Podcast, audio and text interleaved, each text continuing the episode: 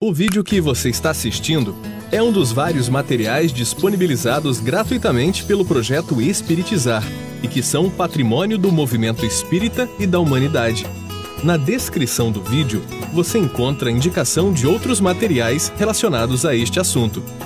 Você pode aprofundar seus estudos e colaborar com a manutenção deste projeto iluminativo, adquirindo os livros, DVDs e MP3 do projeto Espiritizar em www.livrariaespiritizar.com.br. Encontre mais materiais como este e fique por dentro da agenda de palestras e seminários transmitidos ao vivo em www.espiritizar.org.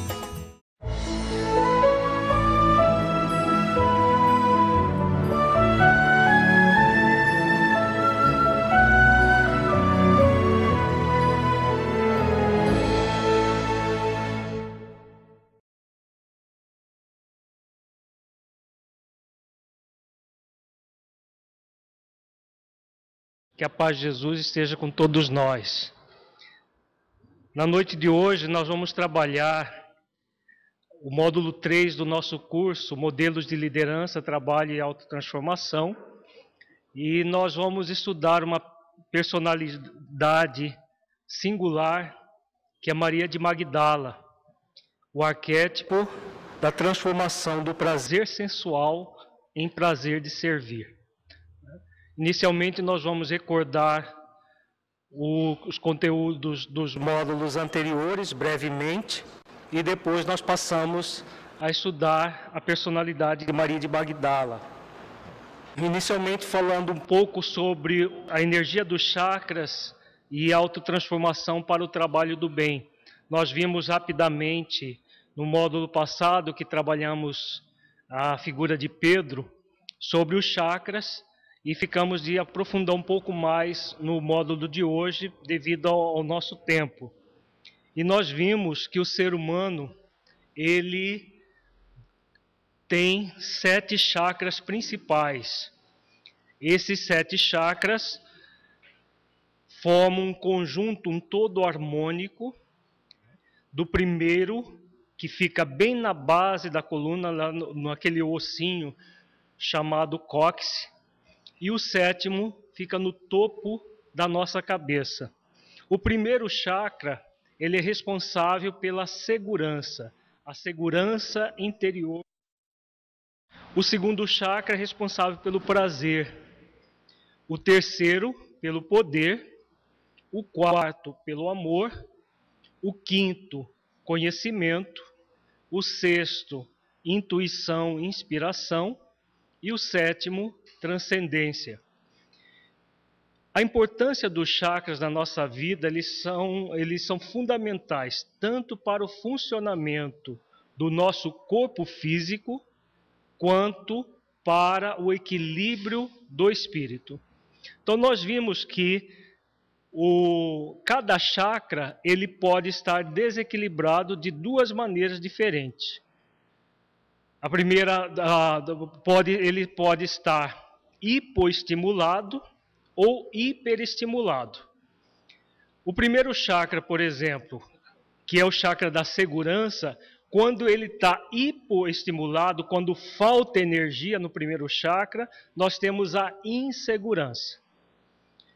Quando ele está hiperestimulado, nós temos a temeridade. Então, a insegurança é a polaridade inibitória e temeridade quando ele está com excesso de energia. A pessoa temerária é uma pessoa que não tem medo de nada. A pessoa insegura é aquela que tem medo de tudo. E a pessoa segura, aquela que só, só tem medo daquilo que pode colocar em risco a vida dela. Fora disso, ela é uma pessoa tranquila, normal, sem nenhum medo. O segundo chakra, nós temos na polaridade inibitória, o moralismo, e na polaridade é, de excesso de energia, nós temos o sensualismo. Então, nós, nós vivemos na sociedade com as duas, os dois desequilíbrios. A pessoa moralista, aquela que inibe o chakra do prazer. acreditando que o prazer é pecaminoso. Nós vamos ver bastante isso na, na história de Maria de Magdala.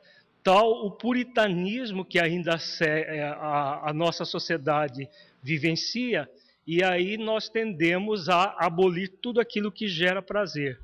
E temos o sensualismo, que é o excesso de uso do, do, do chakra, excesso de energia do chakra do prazer, que gera desequilíbrios é, diferentes, mas tão prejudiciais quanto o puritanismo de, do, da inibição do, do, do próprio chakra. No chakra do poder, que nós vamos trabalhar mais no módulo, no módulo seguinte do nosso curso, o último, que nós vamos trabalhar Paulo de Tarso, a personalidade de Paulo de Tarso, nós temos na inibição a, a impotência e na no excesso de energia nós temos a onipotência e a prepotência. O quarto chakra é o chakra do amor. No, nos, nos, nos, nas três primeiras partes do módulo 1, nós vimos basicamente Jesus como sendo o arquétipo do amor. Então Jesus ele está, ele é o arquétipo do amor, ele está a energia principalmente focada no quarto chakra.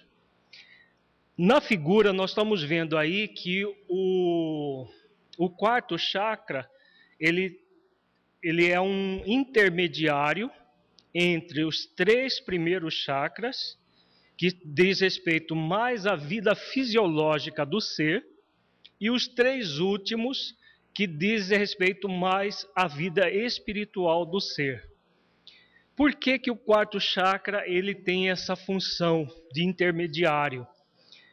É a partir do quarto chakra, que é o chakra do amor, que nós vamos, ah, nós vamos harmonizar todos os demais.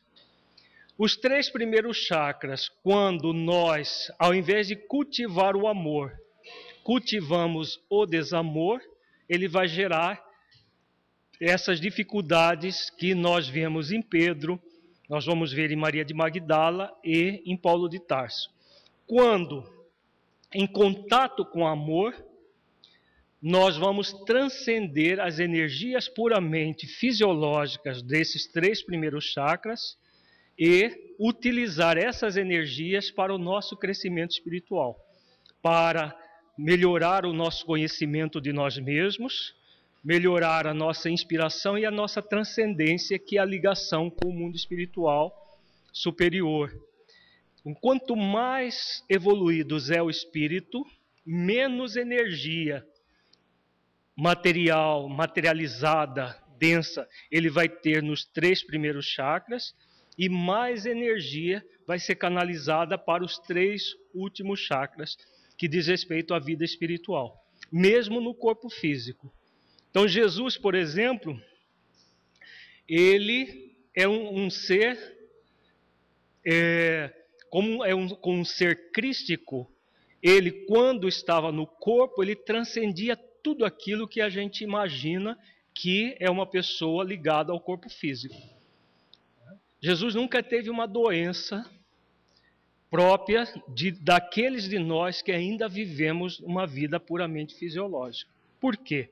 Não porque ele tinha um corpo especial, como tem uma, um, um, uma teoria que diz que ele tinha um corpo especial que não era nem de, é, de células animais, de células humanas. Mas é uma teoria totalmente absurda que Kardec, inclusive, refuta essa teoria é, do corpo fluídico de Jesus em A Gênese.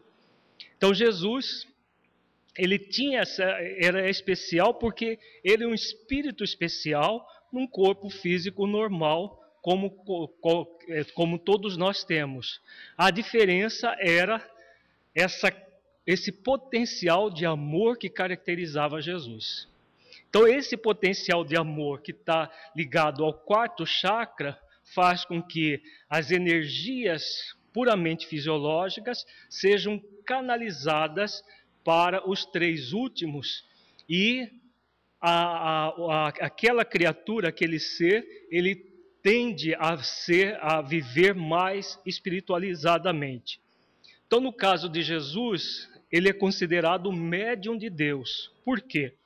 Porque o potencial de amor de um ser crístico fazia com que o chakra da transcendência dele fosse praticamente uma ligação direta, formasse uma ligação direta com Deus. Então, essa é a diferença de Jesus para nós, pessoas comuns que estamos mais ligados aos três primeiros chakras, mais fisiológicos, e menos aos três últimos. Por quê? Porque nós ainda temos dificuldade com relação ao amor. Ficou claro isso aqui, gente? Nós estamos apenas recordando o que nós vimos no mês passado, uh, alguns detalhes do que nós vimos no mês passado. Então, recordando a questão de Pedro. Pedro estava focado no primeiro chakra. Pela insegurança dele, Pedro estava praticamente com muitas dificuldades. Ele passou a vida toda com dificuldades no primeiro chakra, que é o chakra raiz, é o chakra da segurança, que nos dá o senso de realidade. O grande problema de Pedro era este: a insegurança.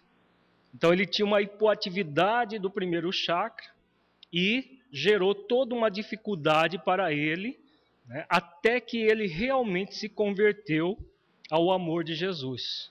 Quando ele transcendeu a, a insegurança, desenvolvendo a autoconfiança. Em algumas, algumas situações, Pedro ele se focava na temeridade, né? a ponto de, por exemplo, na, na, quando Jesus foi preso, ele pegar a espada e decepar uma parte da orelha de um dos, é, um dos soldados que vieram prender Jesus. E Jesus pede para ele embainhar a espada, porque ali não era momento para aquilo. Então, ele oscilava entre insegurança e a temeridade. Mais insegurança do que temeridade, mas ele algumas vezes mostrou é, ser temerário.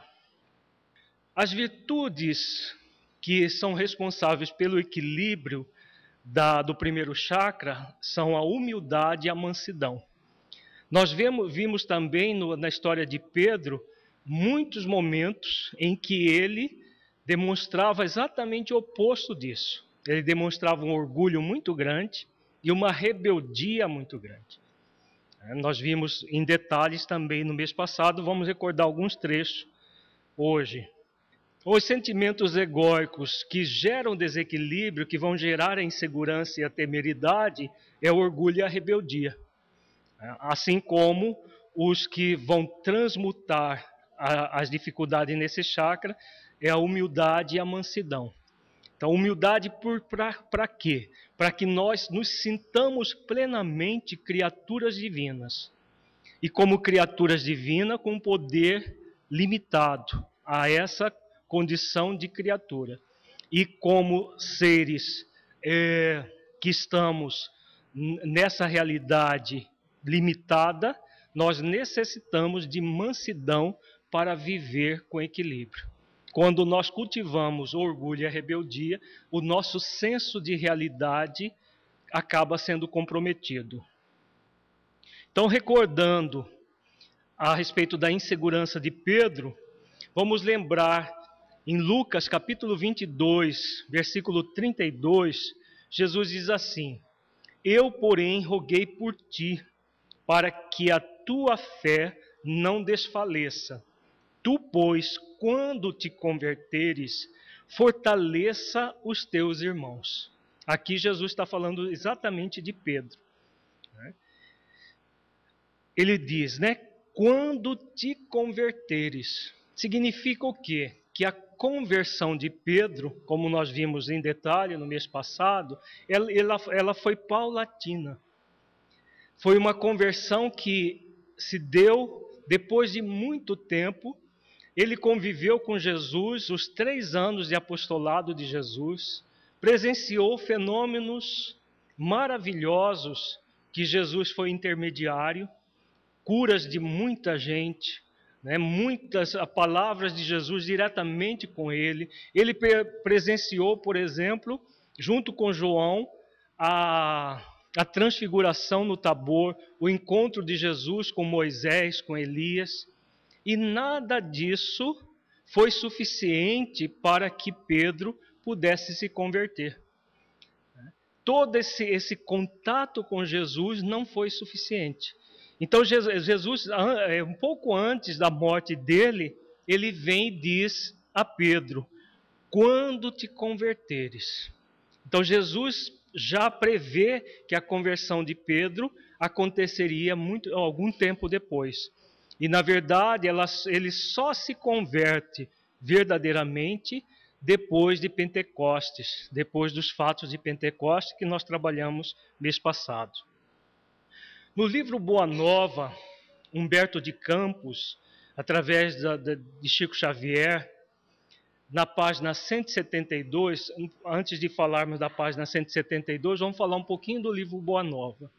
Para quem deseja aprofundar os conceitos cristãos, o livro Boa Nova, assim como os de Amélia Rodrigues, esse o livro Boa Nova, Emmanuel, ele é, Emmanuel, não, Humberto de Campos seleciona várias passagens de Jesus, passagens que estão registradas no mundo espiritual, em locais próprios, e dessas passagens ele seleciona 30 passagens e coloca nesse livro Boa Nova, mostrando assim a, de uma forma muito profunda o contato de Jesus com as pessoas e o que ele fazia com as pessoas qual era a, a, a forma dele atuar.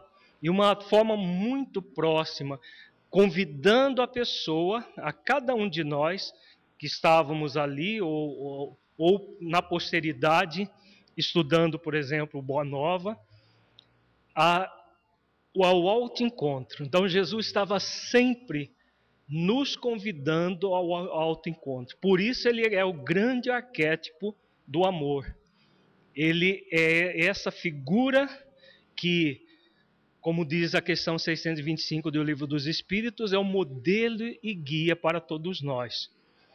Então, é, Humberto de Campos, na página 172 do livro Boa Nova, a passagem um pouco antes de Pedro negar Jesus.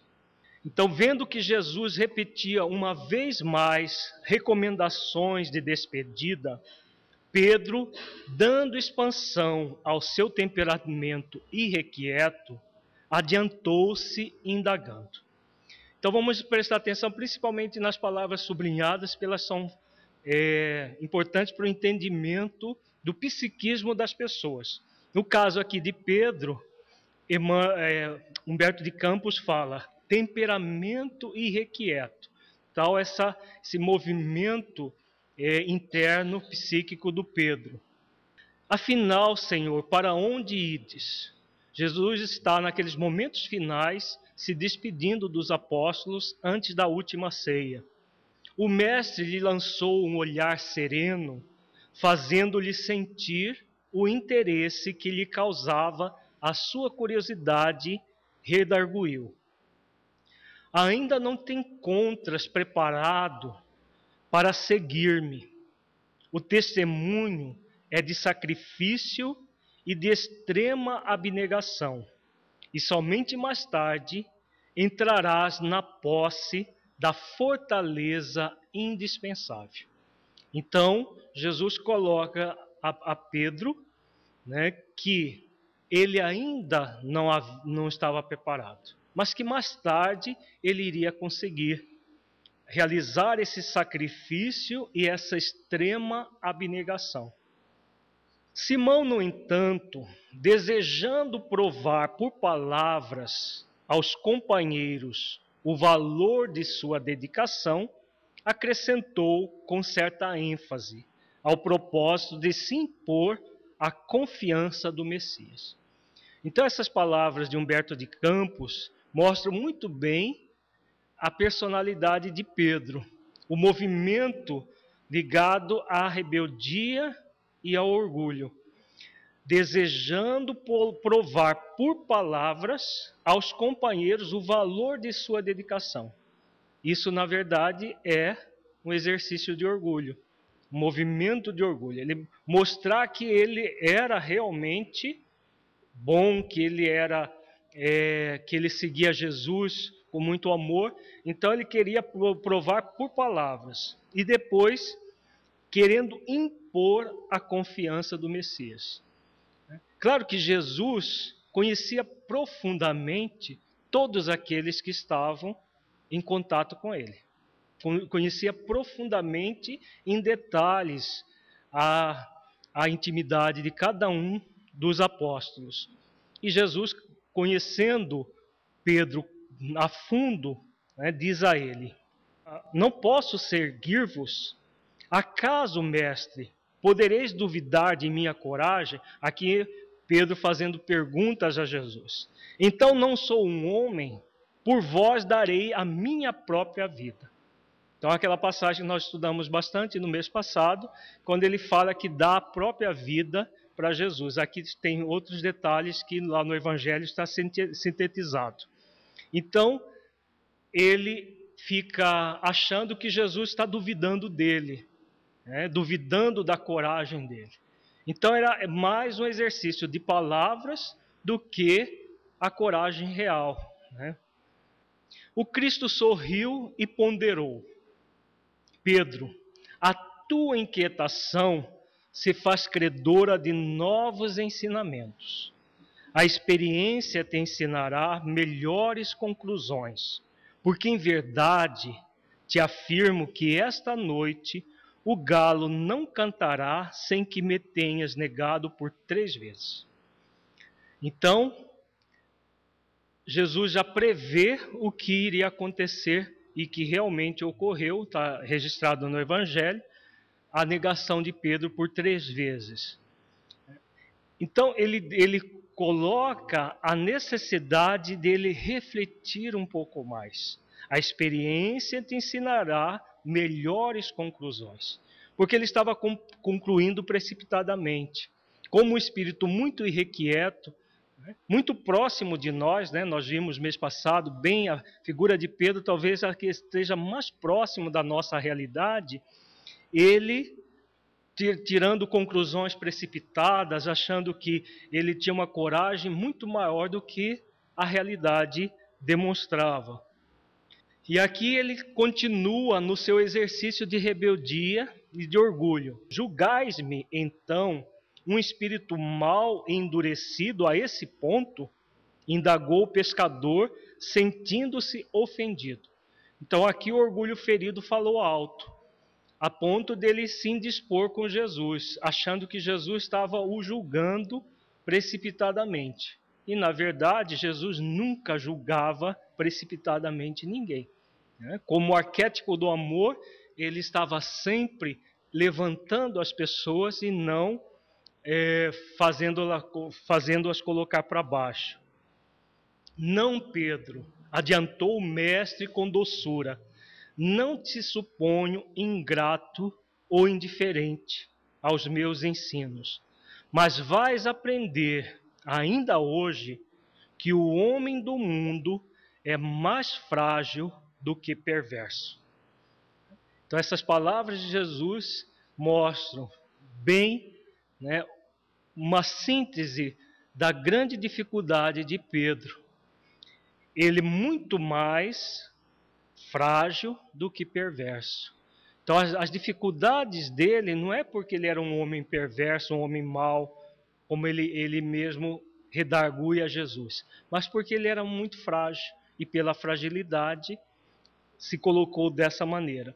E é interessante, narra, continua narrando Humberto de Campos, que depois que Pedro nega Jesus por três vezes, ele se aproxima, ele consegue se aproximar, ele, ele esgueirando ali junto ao, a, a, aos guardas, e ele se aproxima da cela onde Jesus estava. Depois de chorar, de, de, de, de ter é, reconhecido que Jesus estava com a razão, ele olha de longe e vê que Jesus o está, o está fitando. E ele ouve na acústica da alma, da sua alma, exatamente essa frase aqui: O homem do mundo é mais frágil do que perverso. Mostrando que ele, pra, como se Jesus estivesse dizendo novamente para ele, para que ele não se culpasse pelo fato de ter negado.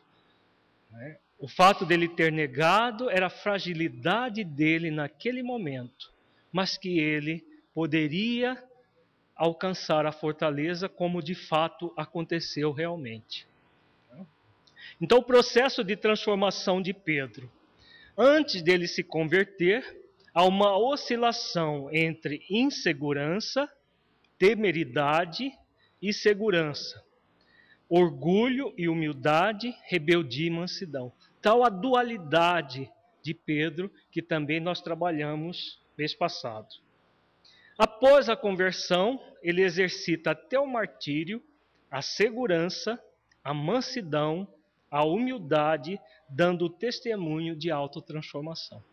Então ele é aquela pessoa que passa a ser o sustentáculo. É muito interessante isso, né?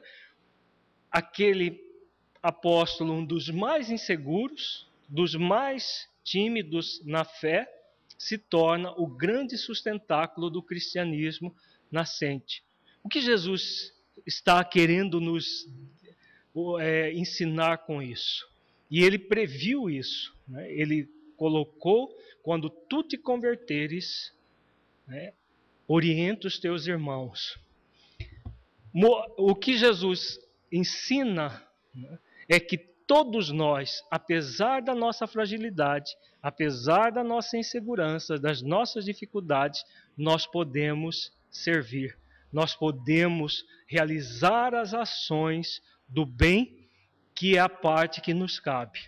Né? A parte que nos cabe nesse processo de autotransformação, né? da transformação de nós mesmos e da transformação do mundo em que vivemos, como nós vimos no módulo 1 do nosso curso. Então, o importante não é centrar foco na nossa fragilidade, nas nossas dificuldades, mas nas nossas possibilidades de transformação, nas possibilidades realmente de seguirmos avante no nosso compromisso.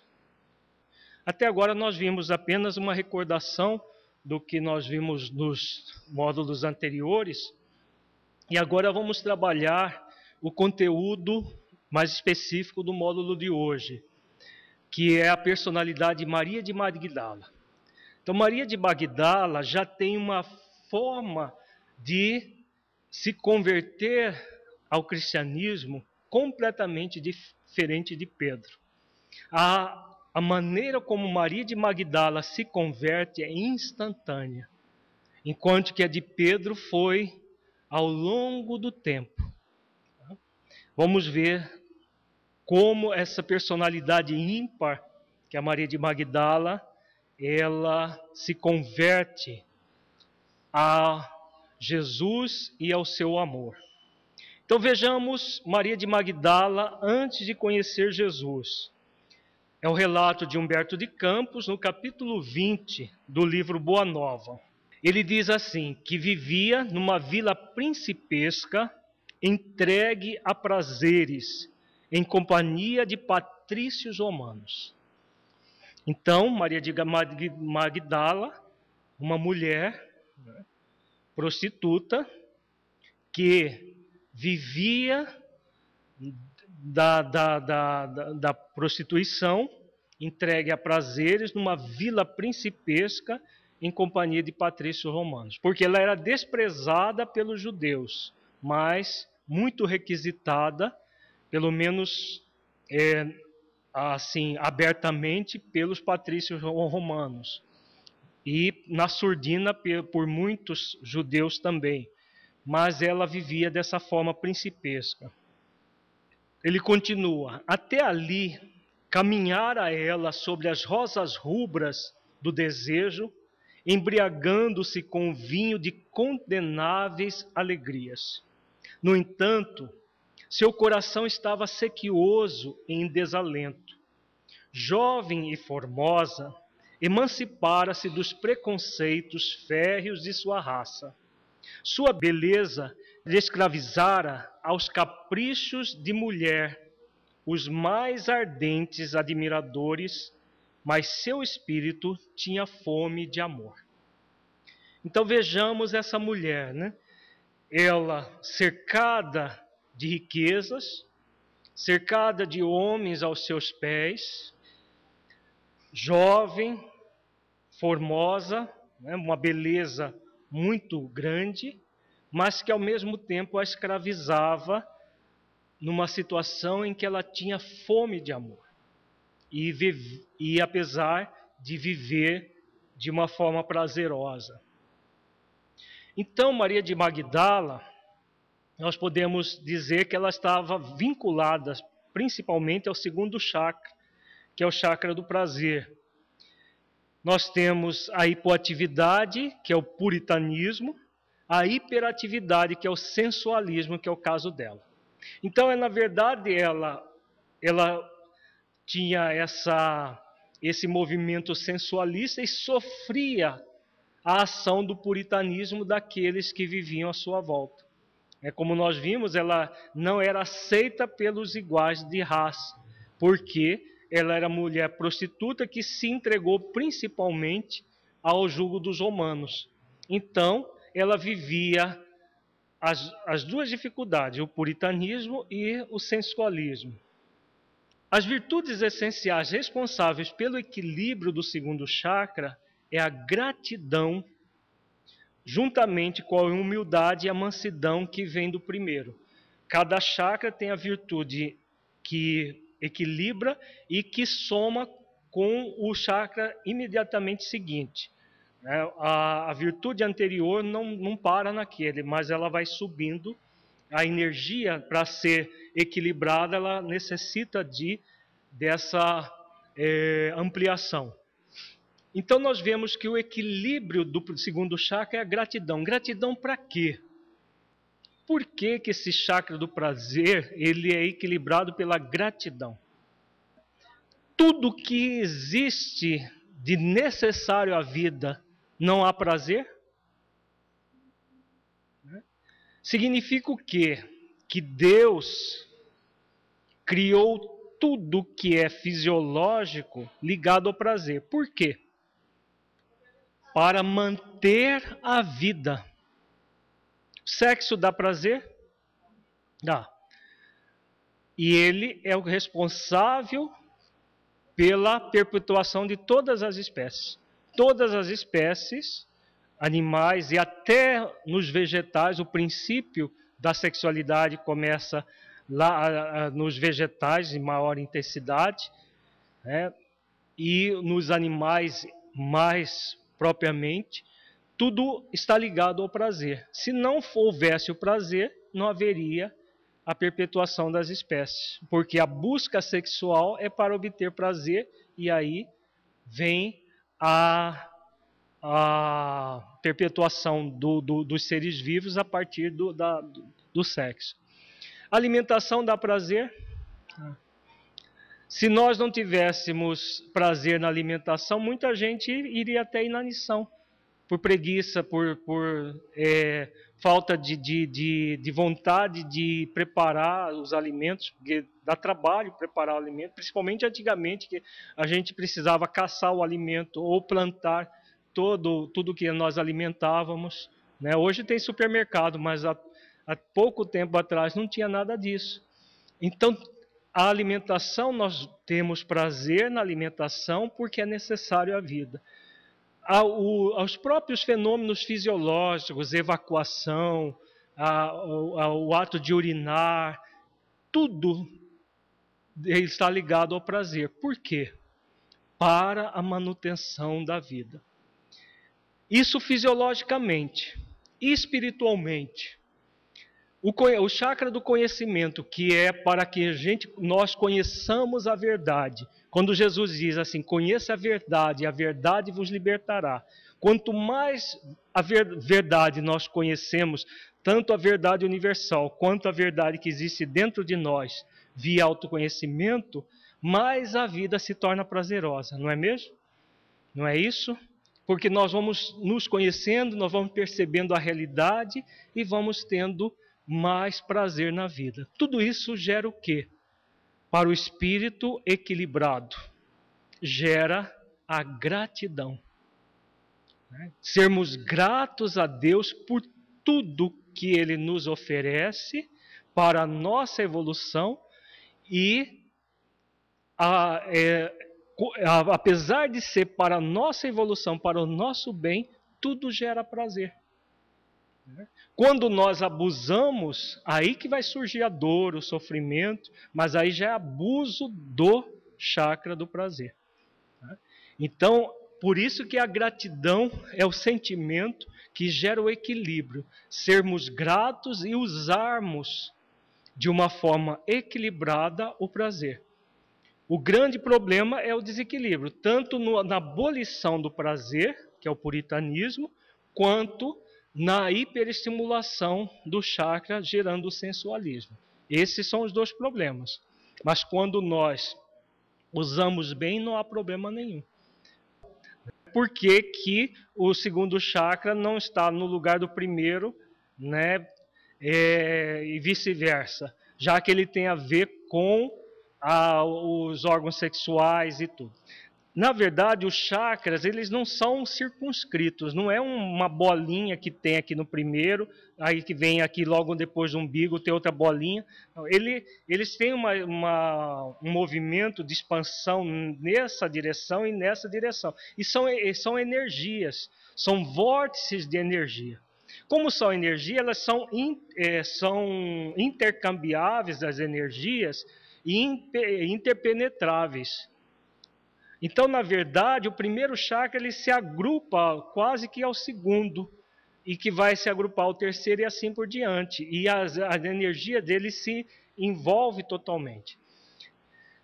Ah, o segundo chakra ele, tá, ele é ligado principalmente às glândulas sexuais, ovário nas mulheres e testículos nos homens. Cada chakra é responsável por uma, uma glândula do nosso corpo. Então, o segundo chakra ele fica entre os dois ovários da mulher e os dois testículos na embriogênese do homem. Porque os testículos são formados aqui na cavidade abdominal, no mesmo lugar que os ovários são formados, e eles, descem até a bolsa é, escrotal até o nascimento, mas eles são formados nessa mesma posição. Então eles são direcionados pelo segundo chakra. Se o segundo chakra fosse no lugar do primeiro, aí a coisa ia ficar muito complicada, porque não é a vagina, a vulva que é, é, são as glândulas, o, os ovários e os testículos. Só que os testículos são formados na cavidade abdominal e não onde eles estão. Então Deus é sábio, Ele colocou as coisas no lugar certo, da forma correta, se a gente for fazer lucubrações nessa, a gente acaba se perdendo, né? Porque eles não são é, é, essa topografia do corpo físico tem uma diferença em relação ao chakra. Agora o importante é essa questão da gratidão em relação a tudo que nos oferece prazer.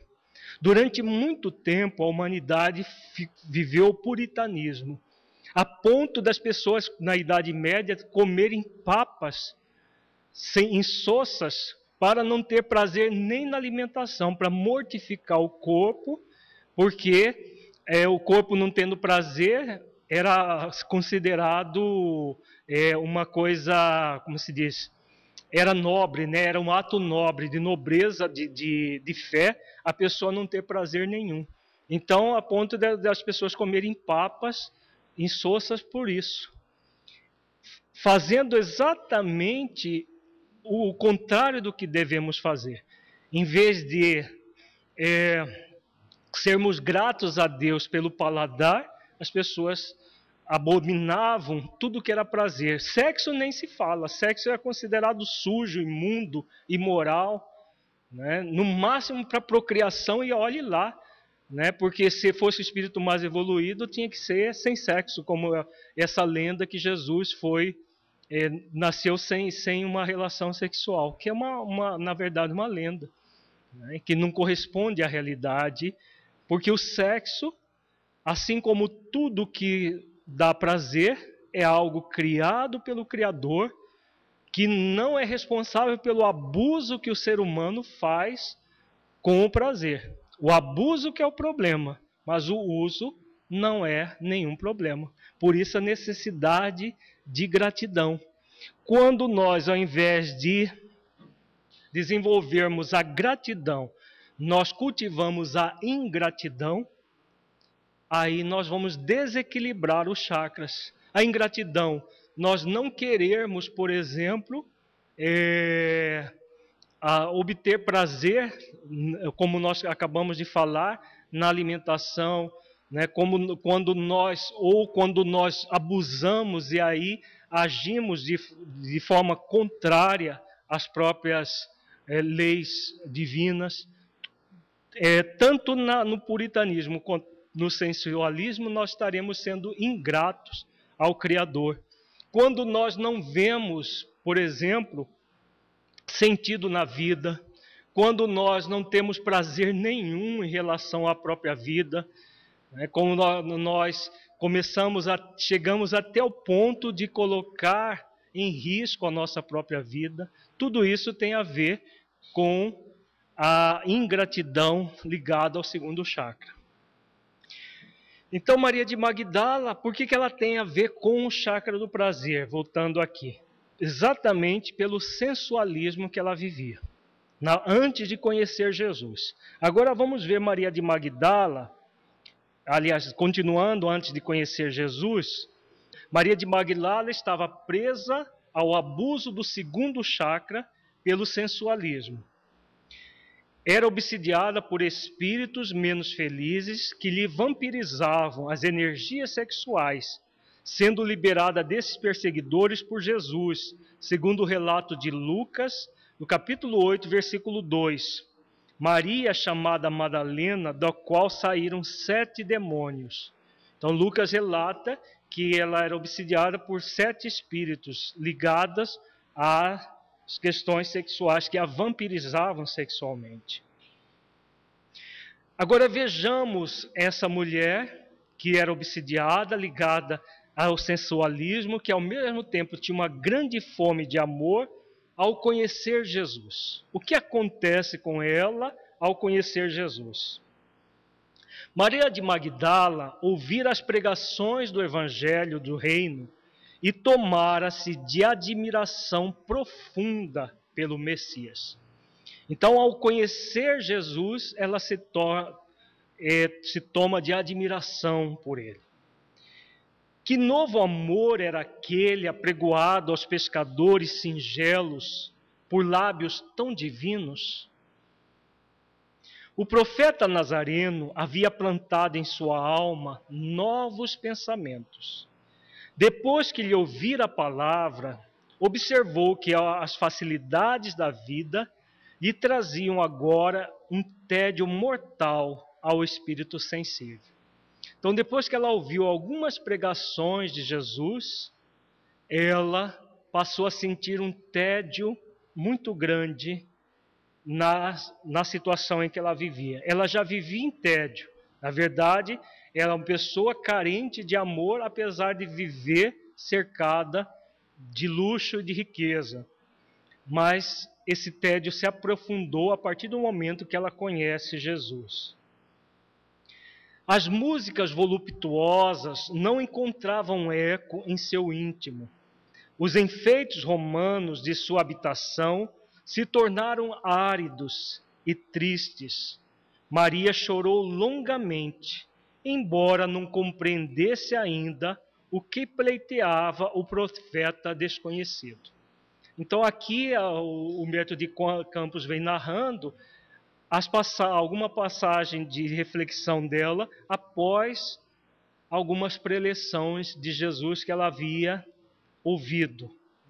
Ela já sabia que Jesus tinha uma, um convite novo, mas ainda não compreendia muito bem o que, que, o que era esse convite. Entretanto, seu convite amoroso parecia-lhe ressoar-lhe nas fibras mais sensíveis de mulher. Jesus chamava os homens para uma vida nova. Então, apesar de ela não compreender, ela sabia que aquele convite era diferente, convidava para uma vida nova.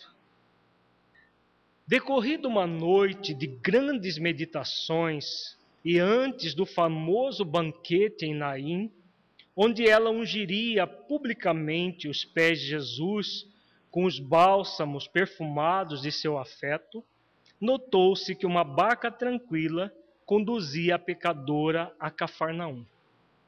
Então aqui Humberto de Campos faz a narração de, daquele célebre encontro em que ela é, perfuma né, os, os pés de Jesus e, e, com lágrimas ela lava os pés e, e depois perfuma os pés de Jesus.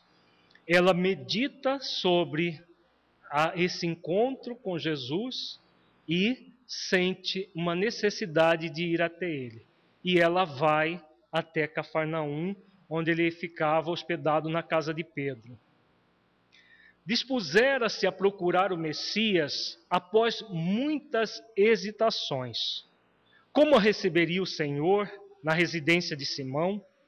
Seus conterrâneos nunca lhe haviam perdoado o abandono do lar e a vida de aventuras para todos, era ela a mulher perdida que teria de encontrar a lapidação na praça pública. Então vejamos que Maria de Magdala oscila entre o sensualismo que ela vivia e o puritanismo da sociedade na época que estava a ponto, por qualquer motivo, ela poderia ser apedrejada em praça pública. Sua consciência, porém, lhe pedia que fosse, Jesus tratava a multidão com especial carinho. Jamais lhe observara qualquer expressão de desprezo para com as numerosas mulheres de vida equívoca que o cercavam. Além disso, sentia-se seduzida pela sua generosidade. Então, aqui ela, o Humberto de Campos diz né, que ah, apesar de hesitar, ela sentia que ela devia ir, porque Jesus sempre tratou as pessoas de maneira diferente. Nunca ele havia desprezado nenhuma prostituta, nenhuma ah, pessoa adúltera, nada do que ocorria na época, que era comum à época. Vejamos agora o desejo de Maria de Magdala ao conhecer Jesus. Vejamos que há uma diferença muito grande entre ela e Pedro. Pedro é chamado por Jesus no primeiro momento para fazer parte do colégio dos apóstolos. Maria de Bagdala, que é considerada também uma, a, a, a primeira mulher apóstola de Jesus, é considerada hoje uma das apóstolas, ela conhece Jesus numa preleção de Jesus, né, que ele faz. E ela tem um grande desejo, que timidamente ela coloca a Jesus. Vejamos aqui. Se possível, desejaria trabalhar na execução de suas ideias puras e redentoras. Então, ela gostaria de trabalhar para o Evangelho de Jesus.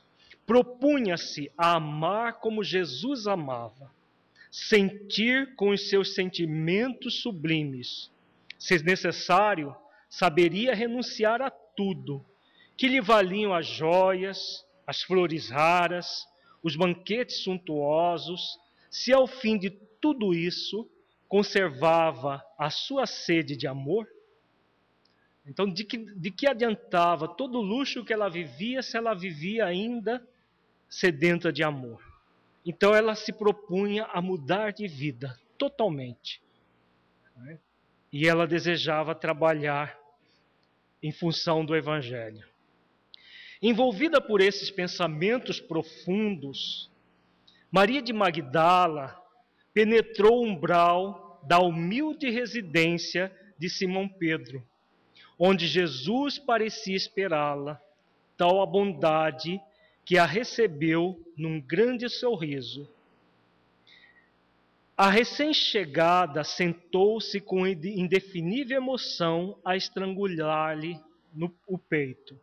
Então Jesus a recebe com um grande sorriso. Jesus, é claro que quando alguém se dirigia a ele, ele já sabia de antemão. Como espírito crístico, ele tinha plena consciência de quem o buscava, de quem era aquela pessoa antes dela o fazer. Então, quando Joana de Cusa, por exemplo, visita Jesus, Humberto de Campos narra, né? ele, ele diz nominalmente, entre Joana. Aí ela diz, né? mas tu me conheces, Senhor? Ele disse a ela, eu conheço todas as minhas ovelhas. Senhor, ouvi a vossa palavra consoladora e venho ao vosso encontro. Tendes a clarividência do céu e podeis adivinhar como tenho vivido. Sou uma filha do pecado, todos me condenam. Entretanto, mestre, observai como tenho sede do verdadeiro amor. Minha existência com todos os prazeres tem sido estéril e amargurada. Então aqui ela vem dizendo de que nada daqueles prazeres que ela vivia estava lhe servindo. Né? E que, como filha do pecado, todos a condenavam. Então, a, essa, essa personalidade, essa pessoa, né, Maria de Magdala, essa pessoa ímpar, ela, ao mesmo tempo que sente toda uma dificuldade dentro de si, ela sente todo o seu potencial. Apesar de ter todas essas dificuldades, ela coloca muito claro a sede do verdadeiro amor. As primeiras lágrimas lhe borbulharam dos olhos enquanto Jesus a contemplava com bondade infinita. Ela, porém, continuou: Ouvi o vosso amoroso convite ao Evangelho. Desejava ser das vossas ovelhas, mas será que Deus me aceitaria? Então, essa é uma pergunta muito interessante.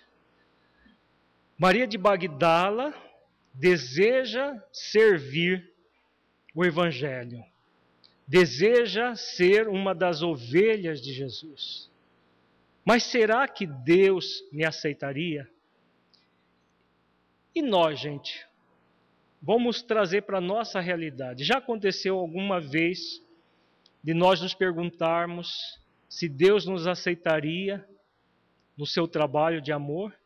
Quando muitas vezes nós sentimos o pecado, nós sentimos o erro falar muito alto dentro das nossas vidas? Já aconteceu, acontece. Né? Muitas vezes nós achamos que somos indignos do trabalho espírita, que é o cristianismo redivivo, porque nós nos achamos que temos muito pouco valor, ou que trazemos na nossa intimidade todo um passado tenebroso, nós vivemos, é, muito, ouvimos muitos espíritas dizerem assim: ah, mas eu não consigo trabalhar, dar todo o meu potencial, porque o meu passado é muito, é, muito ruim, muito negativo. Né? Não necessariamente desta existência, mas de existências anteriores. Podemos agir assim? Podemos, mas não nos convém. O que, que nos convém? o que nos convém é desenvolver essa atitude de Maria de Magdala. Ela, com passado ali recente, ali na, naquele momento, oscilando entre o sensualismo e a conversão ao, Evangelho de Jesus. O sensualismo gerando todo um estado de vazio interior, de tédio, e a necessidade de matar a sede, a necessidade da água viva, da água do que mata a sede definitivamente. Então, muitas vezes, nós ficamos nesse dilema. Será que eu tenho valor para o trabalho? Então, qualquer um de nós tem valor que se dá, né? tem um valor que se coloca. Porque se nós ficarmos presos à retaguarda, no nosso passado, com certeza, se não for dessa existência, mas de outras existências, nós temos muita coisa negativa. Se nós ficarmos presos ao erro do passado, nós não vamos seguir na direção de um futuro melhor. Então, o exemplo de Maria de Magdala, ela fala muito alto. Né? Ela, com todo um passado ali, muito presente, de sensualismo, desejando ser uma das ovelhas de Jesus, uma das dos suas discípulas. Vejamos o que Jesus responde a ela. A resposta de Jesus é fantástica e é uma resposta para todos nós. Todos nós, em qualquer circunstância, podemos usar essa resposta que Jesus dá a ela. Então, Jesus faz um grande convite a Maria de Bagdala naquele momento.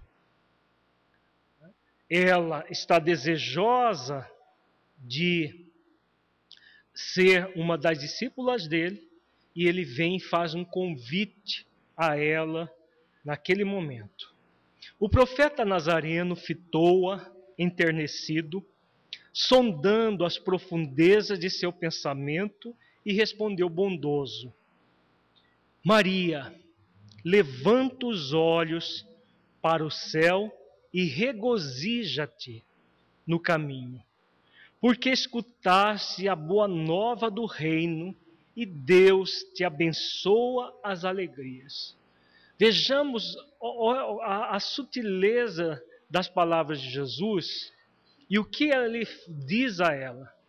Tudo, todas as palavras delas ligadas ao segundo chakra. Dá para perceber isso? Regozija-te no caminho. Regozijo é o próprio prazer, alegria de viver. Porque escutaste a boa nova do reino e Deus te abençoa as alegrias. Tudo relacionado ao segundo chakra. Só que não ao sensualismo do segundo chakra, mas uma transcendência do segundo chakra. Por isso que Maria de Magdala é o arquétipo da transformação do prazer sensual em prazer de servir. É muito importante que o serviço no bem seja prazeroso, que o serviço no bem nos, nos gere regozijo, alegrias. Porque se nós formos para o trabalho do bem, poxa vida, hoje tem reunião, que coisa chata vai, que está acontecendo conosco? O trabalho do bem, em vez de gerar regozijo, gera pesar dentro de nós? Puxa vida, hoje vou ter que ir lá porque é, inventaram de fazer uma promoção no fim de semana, vou ter que ir lá.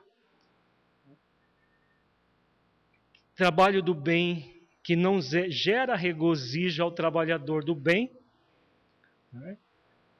ou não é um trabalho do bem, é de pseudo bem, ou o trabalhador está profundamente equivocado. Porque o trabalho do bem deve ser prazeroso, uma fonte de regozijo e de alegria. Como Jesus diz a Maria de Magdala. Acaso poderias pensar que alguém no mundo estivesse condenado ao pecado eterno, onde então o amor de nosso Pai? Nunca viste a primavera dar flores sobre uma casa em ruínas? As ruínas são as criaturas humanas, porém, as flores são as esperanças de Deus. Então, que resposta é essa, né? Alguém está condenado ao pecado eterno? Ao erro eterno? Ninguém. Nenhum de nós. Então, podemos ter um passado tenebroso, Podemos ter hoje de manhã feito alguma coisa profundamente errada. Nós podemos transcender a qualquer momento todo o erro passado, todo pecado. Né? A palavra pecado significa errar o alvo, na conotação cristã. Então, o amor de Deus e a sintonia nossa com o amor de Deus cobre uma multidão de pecados. Então, Maria de Magdala, até aquele momento, vivia no pecado, vivia de uma forma equivocada. E Jesus faz esse convite a ela. Alguém pode ficar condenado ao pecado eterno? Então, o Pai não seria amoroso se qualquer um de nós fosse ficar, fôssemos ficar condenados. Então, nós somos sempre convidados a ascender. No entanto, Senhor, tenho amado e tenho sede de amor. Então ela responde dizendo que ela tem amado, mas ao mesmo tempo ela estava sedenta de amor. Mas que tipo de amor ela estava desenvolvendo? Sim, redarguiu Jesus, tua sede é real. O mundo viciou todas as fontes de redenção e é imprescindível compreenda que em suas sendas a virtude tem de marchar por uma porta muito estreita. Então existe aquilo que é o amor do mundo, existe aquilo que, aquele que é o amor divino. O amor divino é aquele que nos convida à porta estreita, não à porta larga que conduz à perdição. Na parábola da porta estreita, Jesus fala muito claro: segui pela porta estreita, porque larga é o caminho da perdição. Então, essa, esse movimento de ir pela porta estreita, que é a busca do amor verdadeiro. A virtude do mundo foi transformada na porta larga da conveniência própria. Aos que amam os que lhes pertencem ao círculo pessoal, os que são sinceros com seus amigos, os que defendem os seus familiares, os que adoram os deuses do favor. Então, quando a criatura está egocentrada, ela ama os seus amigos, ela ama os familiares, ela ama aqueles que fazem favor a ela. Somente quando há uma relação de troca, porque ela está egocentrada. Quando nós estamos voltados principalmente ao segundo chakra de uma forma egocentrada, nós só vamos ficar aqui numa relação de troca com as pessoas próximas a nós. Jesus nos convida a sermos holocentrados. Então, o holocentrado é aquele que está centrado no amor. No amor a si mesmo, no amor ao próximo e no amor a Deus. É a criatura holocentrada. Quando nós nos holocentramos, nós vamos desenvolver o amor verdadeiro. É o, que ele, é o convite que ele faz a ela. O que verdadeiramente ama, porém, conhece a renúncia suprema a todos os bens do mundo e vive feliz. Na sua senda de trabalhos para o difícil acesso as luzes da redenção. O amor sincero não exige satisfações passageiras, que se extingue no mundo com a primeira ilusão. Trabalha sempre, sem amargura e sem ambição, com os júbilos do sacrifício. Só amor que renuncia sabe caminhar para a vida suprema. Então, que amor é esse que renuncia, hein, gente? Renuncia a quê? Vamos deixar o mundo e vamos viver só orando, é isso? Já fizemos isso muito no passado, né? Em outras religiões acreditávamos que era necessário se é, entrar em reclusão em relação ao mundo para ficar servindo a Deus e achávamos que isso era que isso era renúncia uma interpretação literal do Evangelho. O que é a renúncia suprema a todos os bens do mundo? Essa renúncia suprema a todos os bens do mundo é viver no mundo sem ser do mundo, como está lá no Evangelho segundo o Espiritismo. Nós vamos viver no mundo, agora sem buscar exclusivamente os prazeres do mundo. Porque o problema não é o viver no mundo e ter o prazer no mundo. É viver exclusivamente para o mundo e para o prazer do mundo. É, não é viver, virar seta e puritano abolindo o prazer. Nem tampouco viver só para cultivar o prazer. Esses dois extremos que é o problema, que são problemáticos. O, o, o equilíbrio que gera essa renúncia é viver no mundo mais holocentrado, né? centrado em si mesmo, centrado no amor ao próximo e no amor a Deus. Então aí nós vamos é, fazer esse difícil acesso às luzes da redenção. Todos nós somos convidados, assim como Jesus convidou a Maria de Magdala. Então Jesus faz esse convite. E o que faz Maria de Magdala? Ela fica perguntando: será que eu vou dar conta? Será que eu consigo? Será que? Será que? Será que? Não. Diferentemente de Pedro, que vai, mas ao mesmo tempo fica com aquela dualidade, Maria de Bagdala não. Imediatamente vejamos o que ela diz: Senhor, doravante renunciarei a todos os prazeres transitórios do mundo para adquirir o amor celestial. Ela se converte imediatamente a partir desse convite. Adquirir o amor celestial que me ensinastes. Acolherei como filhas as minhas irmãs do sofrimento. Procurarei os infortunados para aliviar-lhes as feridas do coração.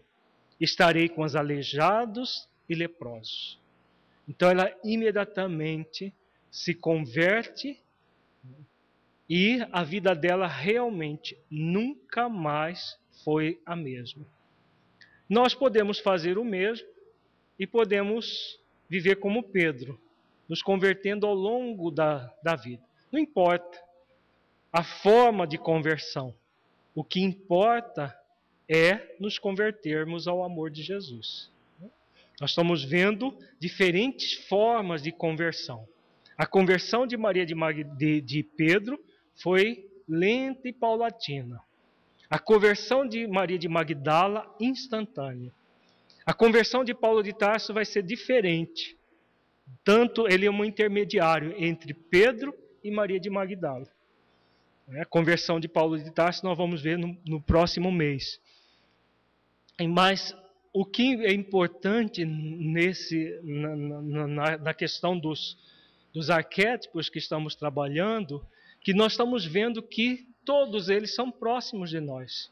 Não eram criaturas especiais que Jesus escolheu no reino dos céus e trouxe para fazer parte do seu apostolado na terra, mas eram criaturas falíveis, pessoas frágeis, com as suas deficiências, mas que resolveram porque converter-se ao amor de Jesus e viver o Evangelho em espírito e verdade. Então, Maria de Magdala, após a conversão ao amor de Jesus. Vejamos uma sutileza que Humberto de Campos usa aqui, né, que na verdade ele está relatando esses arquivos que existem no mundo espiritual. Nesse instante, Simão Pedro passou pelo aposento, demandando o interior, e a observou com certa estranheza.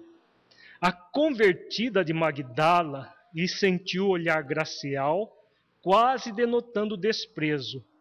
E já receosa de um dia perder a convivência do mestre, perguntou com interesse: Humberto de Campos, até agora há pouco, ele estava usando o termo a pecadora de Magdala.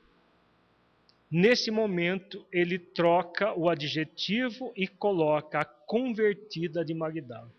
Porque houve exatamente essa transição.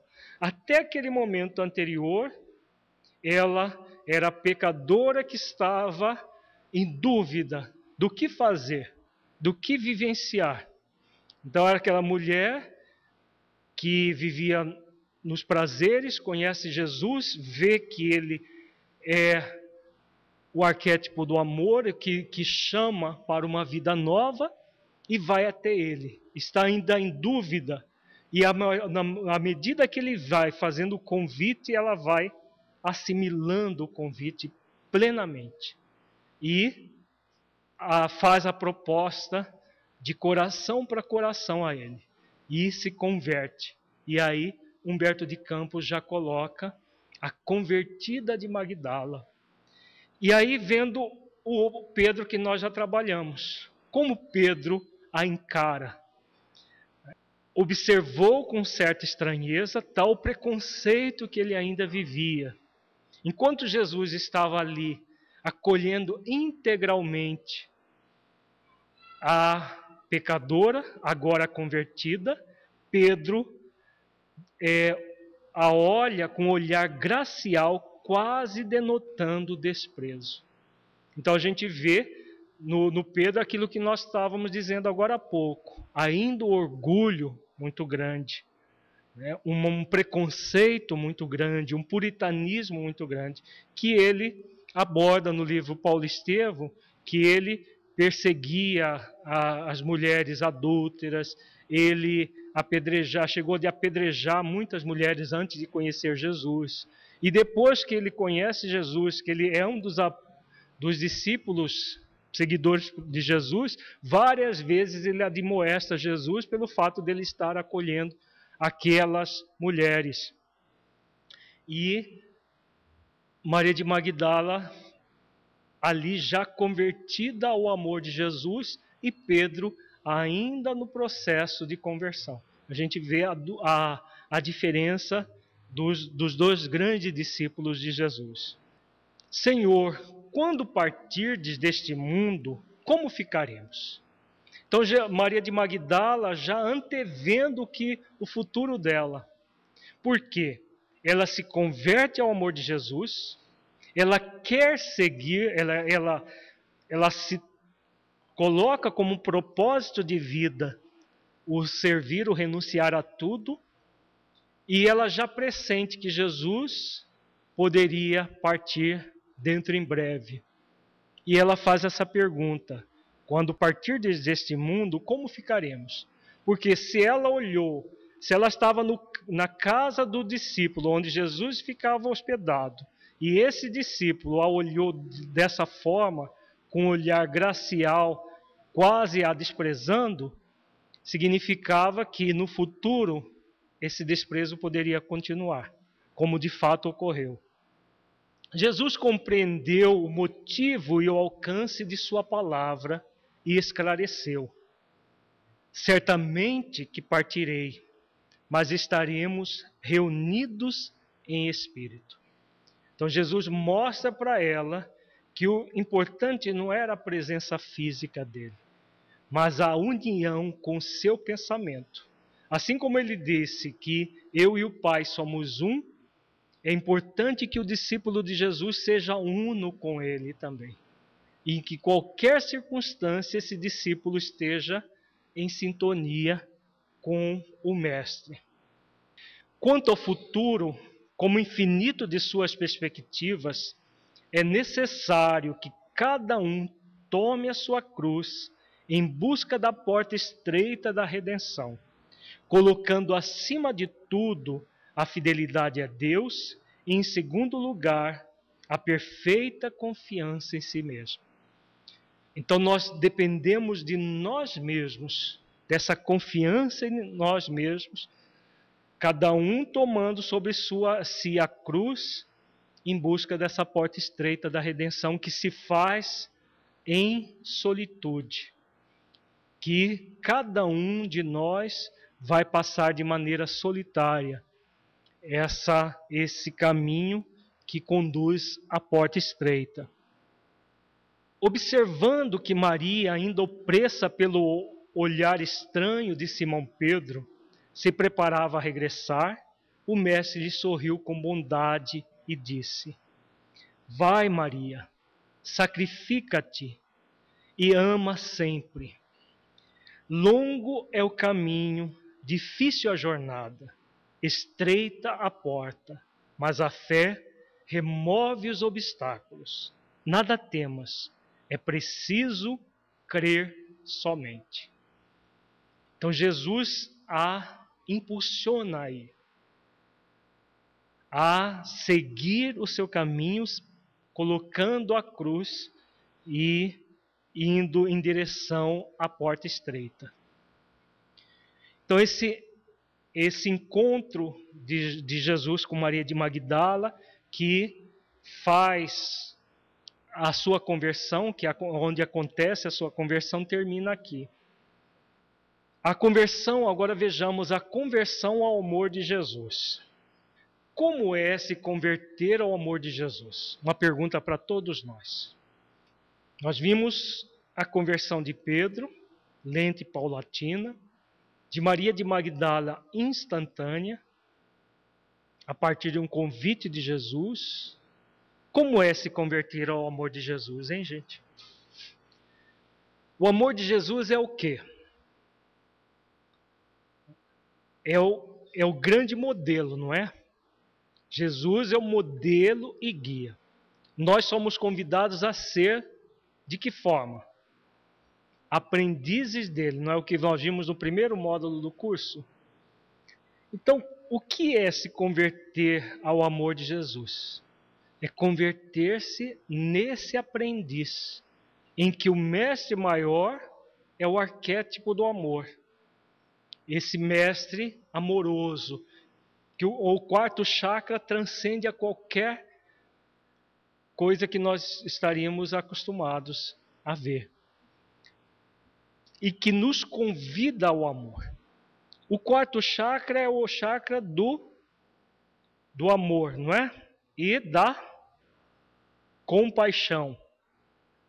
Então é o sentimento de compaixão que nos gera a, o holocentrismo em transformação ao egocentrismo. Então, converter-se ao amor de Jesus é sair de uma posição egocêntrica para vir para uma posição holocêntrica. Fica claro isso? Pedro fez isso? Fez. Maria de Magdala fez isso? Fez. Paulo de Tarso fez? Fez. Tomé, todos os apóstolos fizeram isso. Saíram da posição egocêntrica para vir para a posição holocêntrica. Todos, cada um à sua maneira. Ninguém precisa imitar Maria de Magdala, Paulo de Tarso, nem Pedro, nem Tomé, nem João, nenhum dos discípulos. O que nós necessitamos é de usar esses arquétipos como modelo, como referência para todos nós. Eles são referências de liderança, de trabalho e de autotransformação.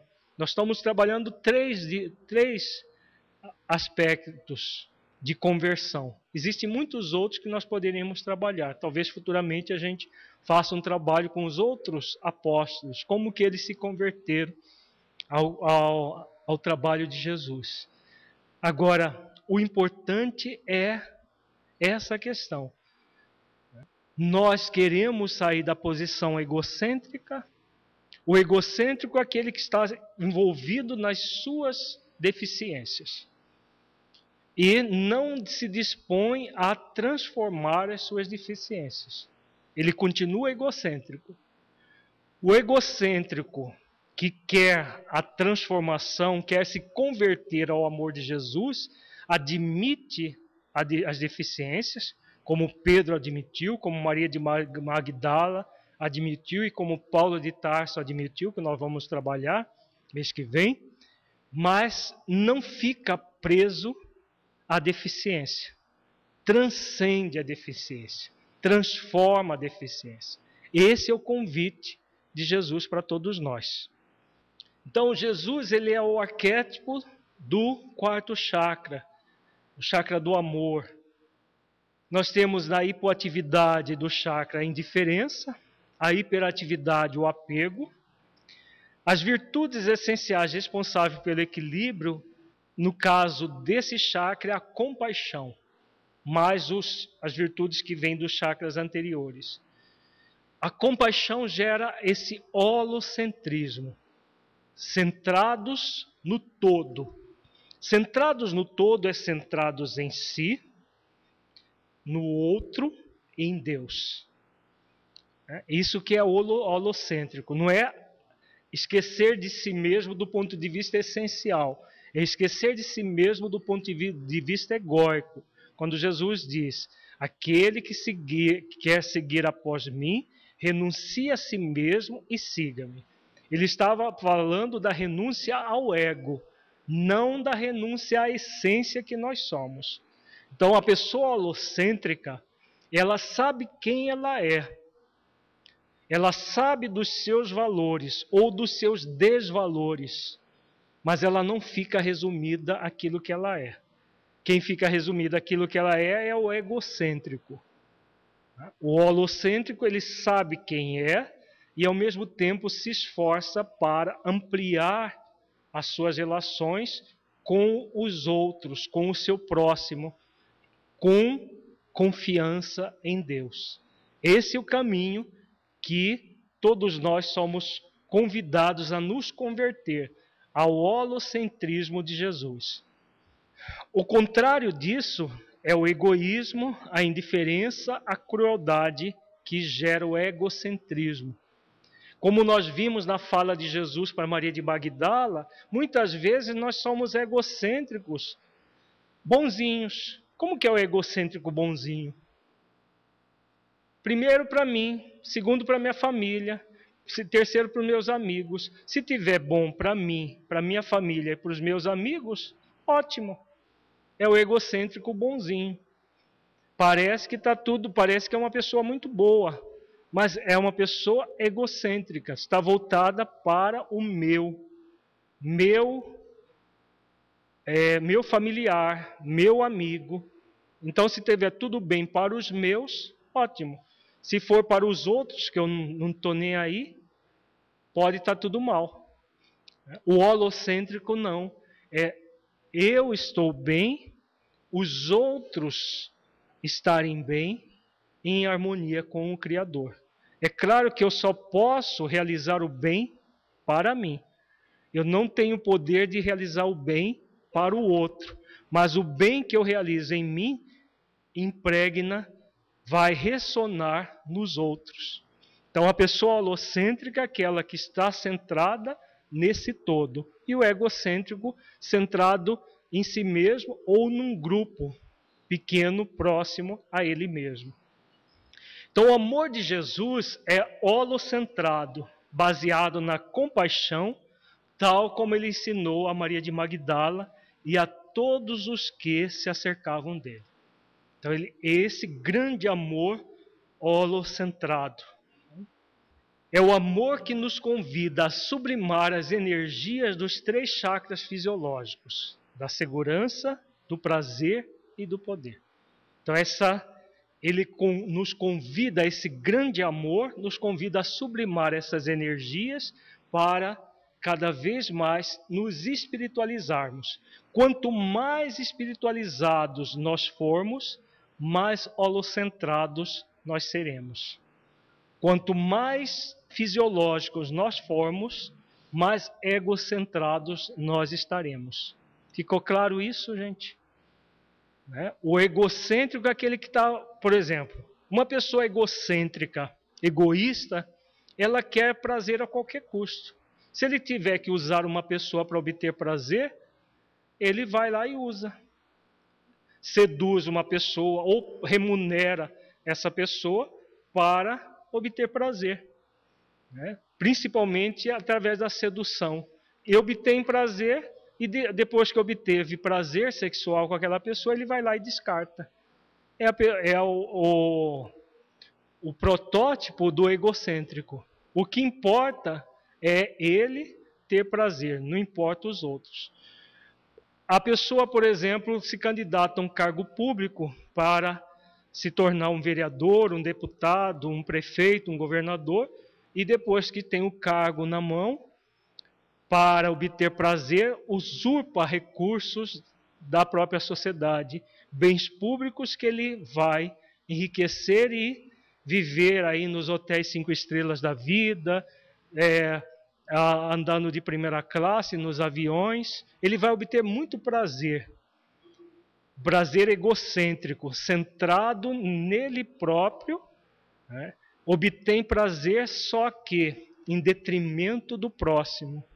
Todas as vezes que nós fizermos isso, nós vamos estar centrados nesses três chakras fisiológicos, num movimento de onipotência, de prepotência, de é, abuso do, do prazer, de sensualismo, e, claro, tudo que nós fizermos dessa maneira egocêntrica nós, vai acabar voltando contra nós. E a pessoa vai chegar um momento que a dor o sofrimento vai convidá-la a ter uma vida holocentrada. Né? Todos nós já passamos por isso, né? muitas vezes em outras existências, e agora estamos sendo convidados mais uma vez por Jesus para sermos holocentrados.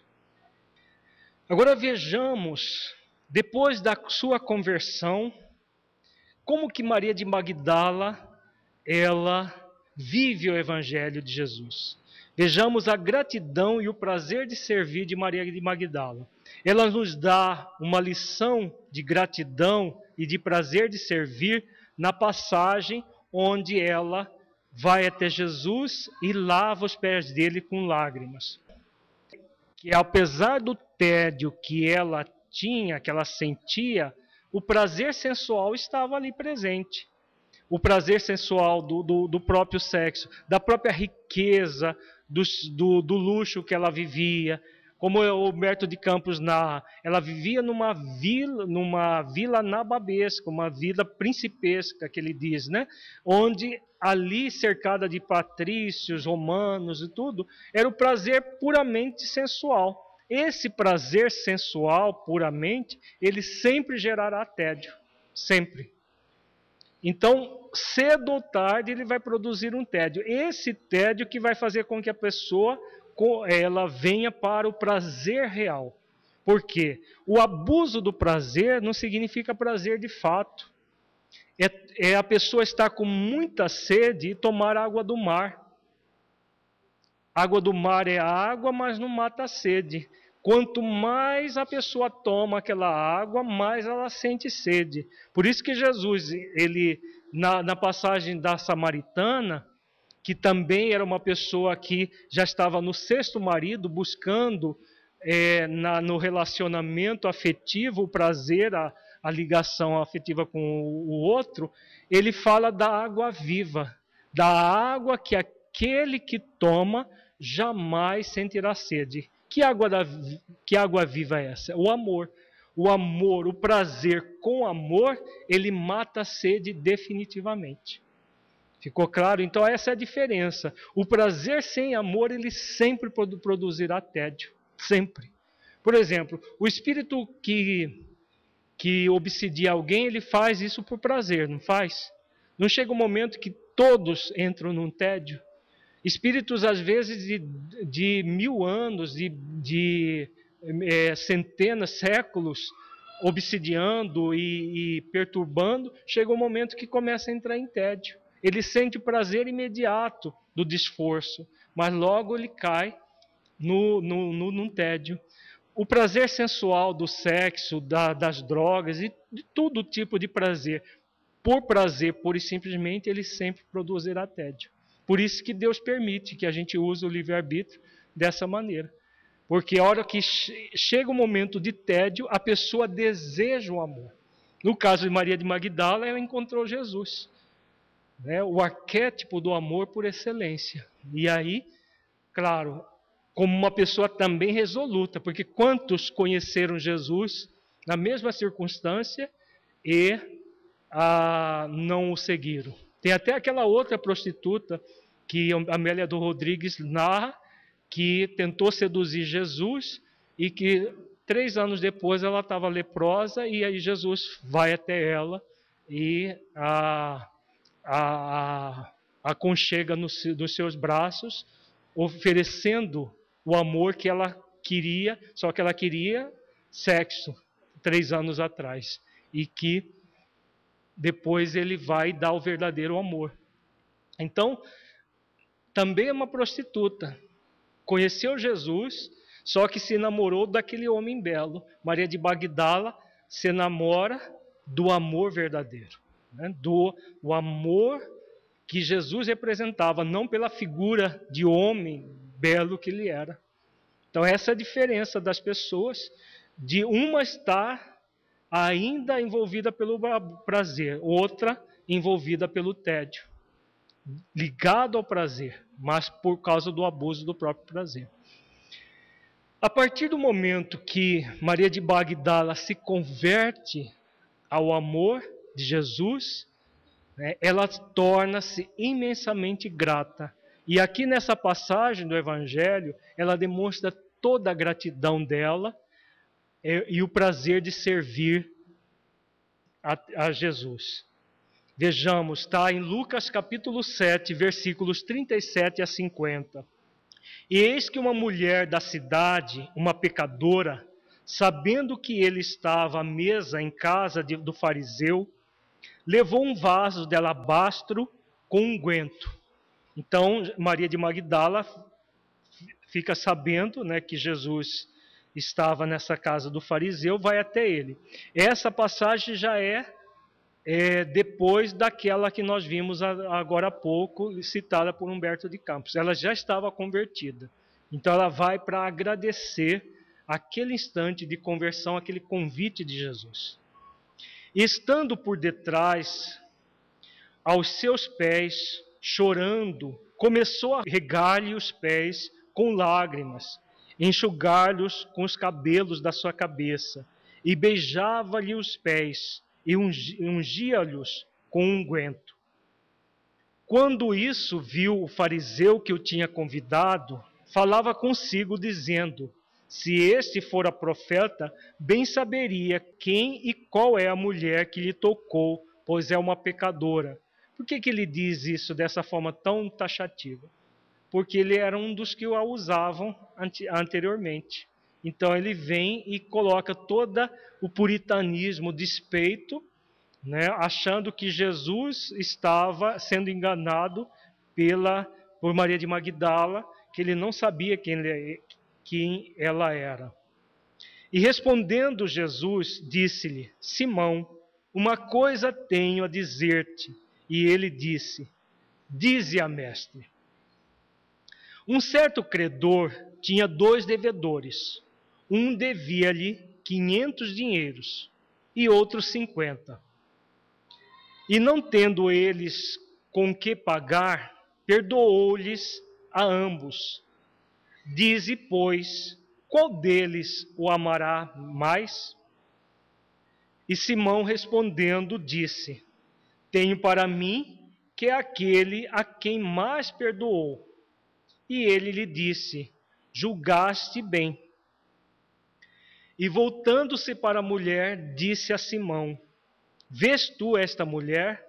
Entrei em tua casa e não me desse água para os pés mas esta regou-me os pés com as lágrimas e nos enxugou com seus cabelos. Não me desse ósculo, mas esta, desde que entrou, não tem cessado de me beijar os pés. Não me ungiste a cabeça com óleo, mas esta ungiu-me os pés com unguento. Por isso te digo que os seus muitos pecados lhe são perdoados, porque muito amou. Mas aquele a quem pouco é perdoado, pouco ama. Então aqui Jesus mostra uma questão muito interessante, né? Pecados plural, amor singular. O amor é tão singular que cobre uma multidão de pecados, que cobre muitos pecados. Muitos erros vão ser anulados por algo singular que é o amor. Então, Maria de Magdala, ela tem os pecados perdoados porque nada mais é, são do que erros que, com ato de amor, anula o ato de desamor ou os atos de desamor. Cada ato de desamor vai ser anulado com atos de amor. Então é o que Maria de Magdala é, faz. Ela grata a Jesus, Jesus plenamente consciente de todo o processo naquele momento, com a gratidão dela, diz isso a Maria de Magdala. E, e disse a ela: Os teus pecados te são perdoados. E os que estavam à mesa começaram a dizer entre si: Quem é este que até perdoa pecados? E disse a mulher: A tua fé te salvou, vai-te em paz. Então aqui Jesus coloca né, da salvação. A salvação é, é algo, esse verbo salvar, ele transcende a todos uh, os outros verbos, como curar, é, como que são processos transitórios.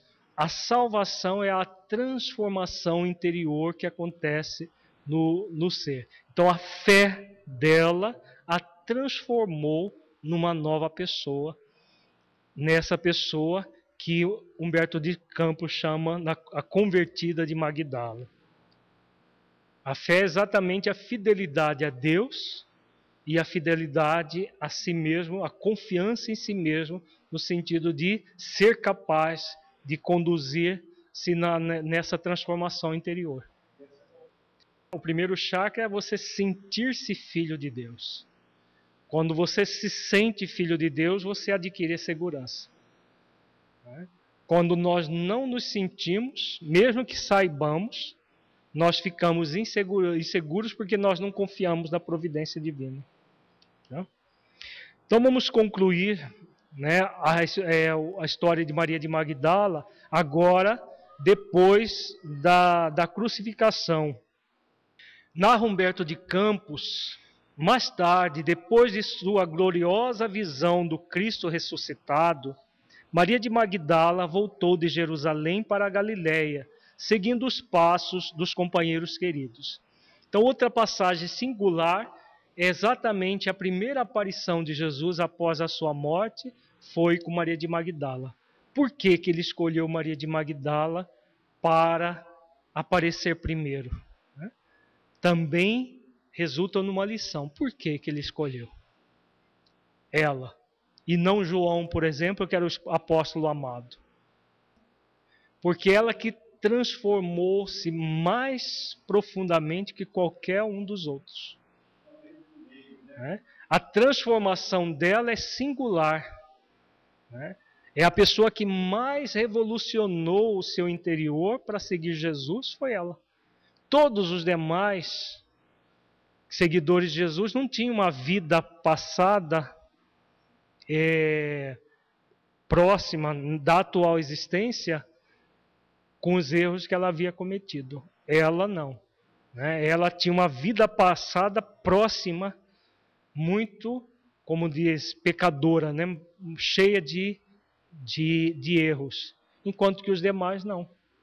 Então Jesus aparece para ela primeiro para mostrar que todos nós estamos sob o seu amor, estamos né, envolvidos pelo seu amor em qualquer circunstância que estejamos, chancelando o esforço que ela fez de autotransformação.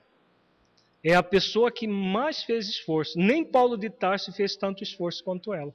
Porque Paulo de Tarso, nós vamos ver mês que vem, ele era muito fiel às, às leis mosaicas.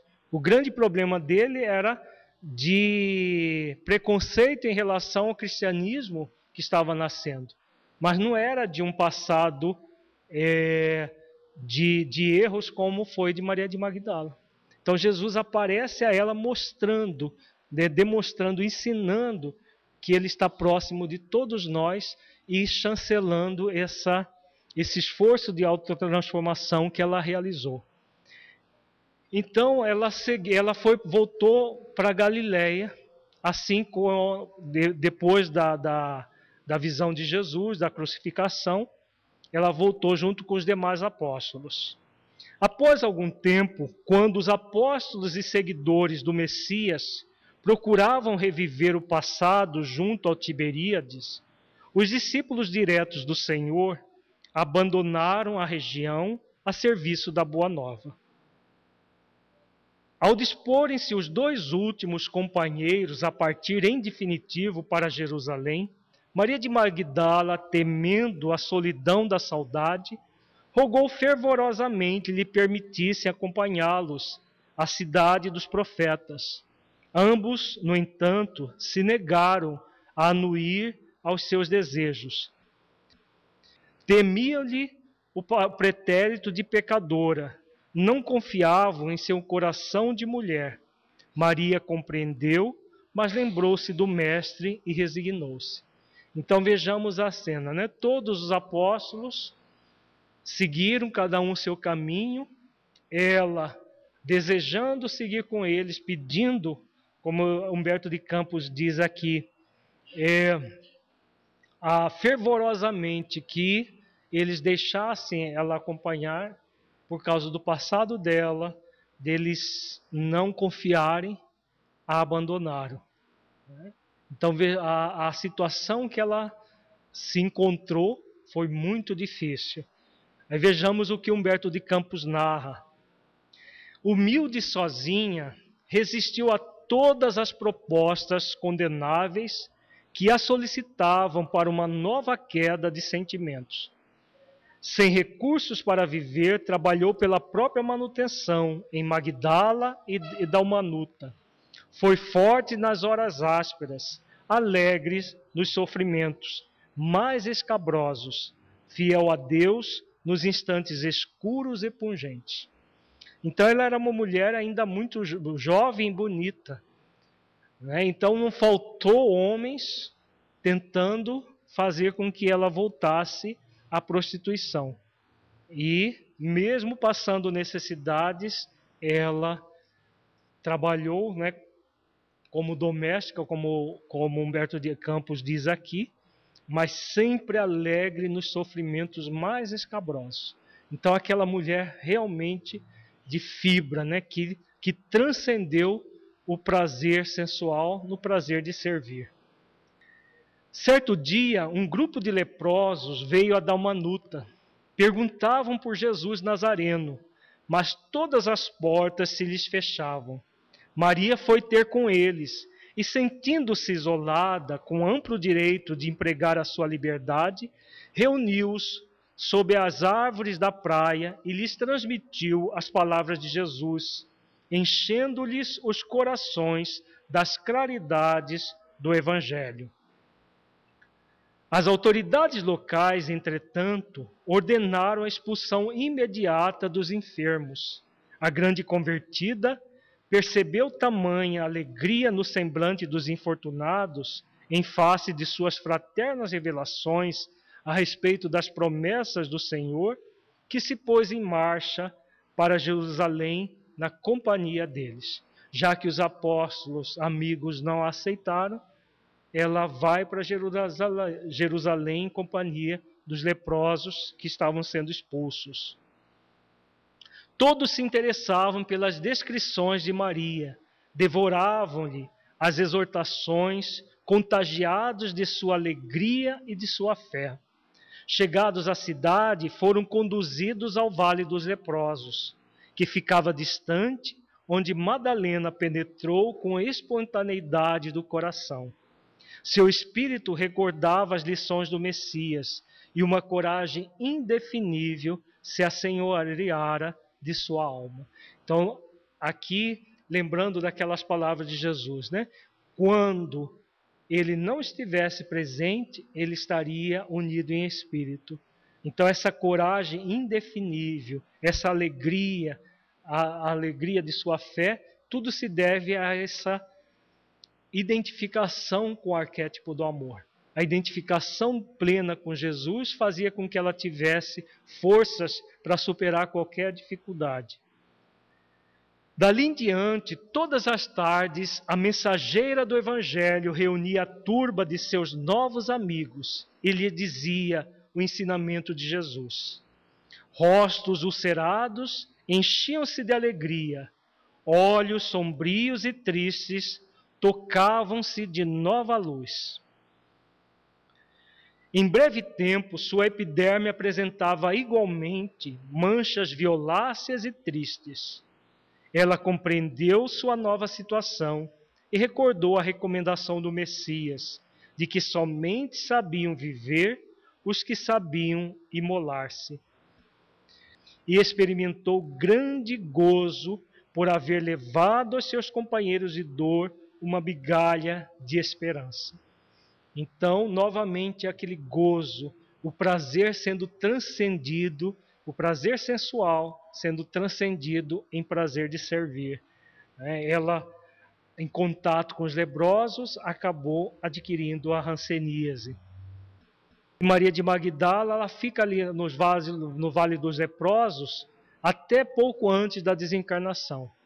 Antes da desencarnação, ela quer rever Maria e João. E ela vai até Éfeso, a cidade onde Maria vivia e ela já muito doente, chega já na vizinhança de Éfeso e é atendida por alguns cristãos. E Maria, e ela consegue rever Maria, João, e já na, um pouco antes da sua desencarnação, acontece essa passagem aqui.